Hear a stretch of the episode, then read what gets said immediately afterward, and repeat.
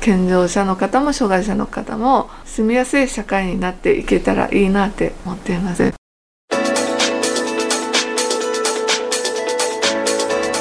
こんにちは。ゴールデンウィークの福祉のラジオ。皆さんいかがお過ごしですか？最近はなんと大学の授業で福祉のラジオを流してくださる先生もいらっしゃるということで嬉しいですね。ありがとうございます。私も一回一回の放送がすごく勉強になっています。さあ今日の内容ですがご自身も難病で電動車椅子に乗りながら福祉の仕事に携わる川崎さんと旅と介護をつなげる堤さん。そして特別養護老人ホームやデイサービスでの経験が豊富な小畑さんの3人と一緒に福祉について語ってみましたよ。福祉のラジオ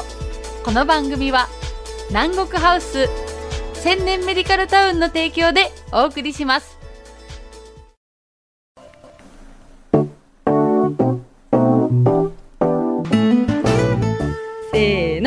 昼から福祉を語ろう会。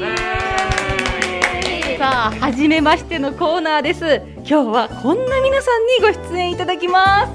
はい。自立生活センターテクテク代表の川崎亮太です。そして？UD ラボ合同会社堤玲子と申します。そして？株式会社ケアクラフトマン小畑優奈と申します。気になる言葉たくさんありました。まず自立生活センターテクテクってこれどういった場所なんですか？僕自身も障害を持ってるんですけど電動車椅子乗ってて障害を持った方が地域で暮らしたい。その地域っていうのが普通のその辺にあるアパートだったりマンションだったりで生活したいと願った人がヘルパーさんと一緒に生活ができるように支援をする団体です。そして堤さん UD ラボ。これどういったところなんですか？私はお一人では外出が難しい方のアテンドをしながら旅行にお連れするという仕事を介護旅行ナビというのでしてたんですけれどもじゃあユニバーサルデザインっていうのを鹿児島で広めればもっとみんなが外出しやすくなってもっと気軽に出れるんじゃないかということでこの会社名にいたしました。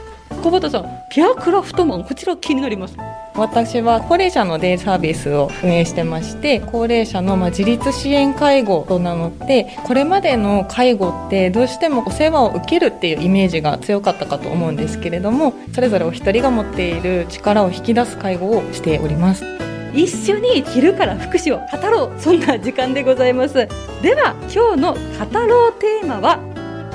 福祉のイメージを明るくするにはということでじゃあまずズバリ川崎さんはい。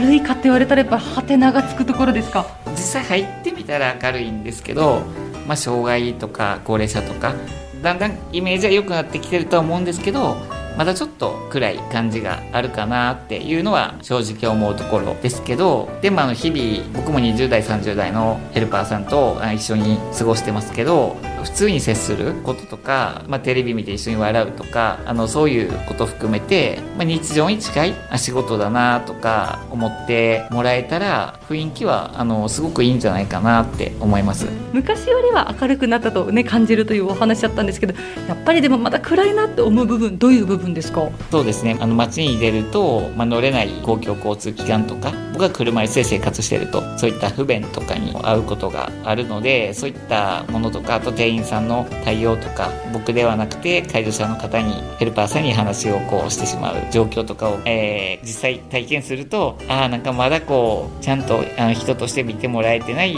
状況があるんだなっていうのはあの感じる時があります。自分でこう買い物をしてあのありがとうございますって言われるのもヘルパーさんだったりするとちょっとこう寂しい気持ちそうですよね。それを堤さんは一緒にこう隣でこう旅行とかで障害のある方だったり支えてると思うんですけどやっぱり感じる部分はありますか？そうですねあの感じる部分は多いんですけれどもこれが東京であるとかあの海外の方と接した時に誰がお金を握っているかをちゃんと分かってるところはあの認知症のおばあちゃまに向かって「試食いかがですか?」っていう店員さんがいたりあの意識が全然違うんですね視点が。ちょっと鹿児島を離れると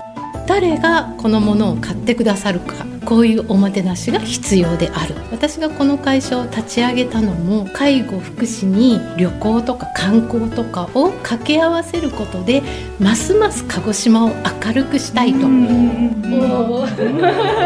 川崎さんと街歩き一緒に甑島っていうところに2泊3日したんですけどもうすっごく楽しいんです。えー、世界にもねたくさん行かれてるんですよね。はいおかげさまでヘルパーさんがいてくれればあのどこでも行けるなと思ってて飛行機に乗るのが大変とかあの道がガタガタだと歩くのが大変とかいろいろあるんですけど、まあ、それをこう楽しみの一部として感じ取れるようになるのはやっぱりこう一緒に行ってくれる、まあ、あの堤さんもそうですけど一緒に行ってくれる方がいらっしゃるから、まあ、旅を楽しめるなという感覚があります。そう考えるとヘルパーさんが一緒にずっと生活していただけるっていうことを知らない方そして旅行にこんな風に堤さんだったりこう支援してくださる方がいて行けるんだっていうこと自体あんまり知られてないのかもしれないですね。小畑さんから思う福祉のイメージを明るくするにはどうすればいいと思いますか？そうですね。やっぱり馴染みがないっていうのが一番大きい原因なのかなと思っていてどうしても特別なことっていう風なイメージがあるのかなという風に思っていて。でじゃあどうしたらメージを取っ払えるかって一生懸命考えたんですけどみんなで飲みに行けばいいんじゃないかなって。思って、まあ、それはあの極端ですけど、まあ、あの旅行だったりとか同じ経験を共にするっていうところで一個壁が外れるんじゃないかな。明るくするっていうところにつながるなと感じました。川崎さんだってお酒飲みたいし旅行行きたいじゃないですか、うんですね。ですよね。1ヶ月に1回は旅行行きたいぐらい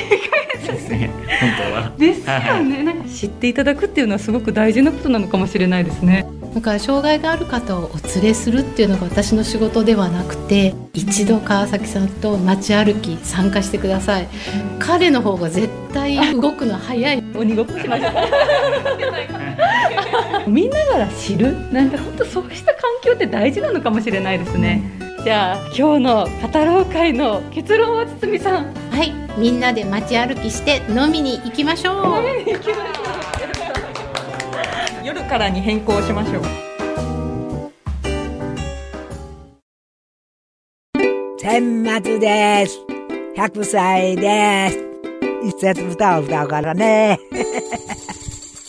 花は霧島、タバコは国分。燃えて上がるは、お花は桜島。福祉のラジオ。さあいかがだったでしょうか？ついつい暗くなりがちな福祉の話ですが福祉は普段の暮らしの幸せですから普段からこういった話ができたらいいですねまた番組ではメッセージもお待ちしていますメールアドレスは fu kushi 福祉アットマーク mbc.co.jp ラジコやラジオクラウドでも聞くことができます。ぜひ聞いてくださいね。福祉のラジオ。この番組は南国ハウス千年メディカルタウンの提供でお送りしました。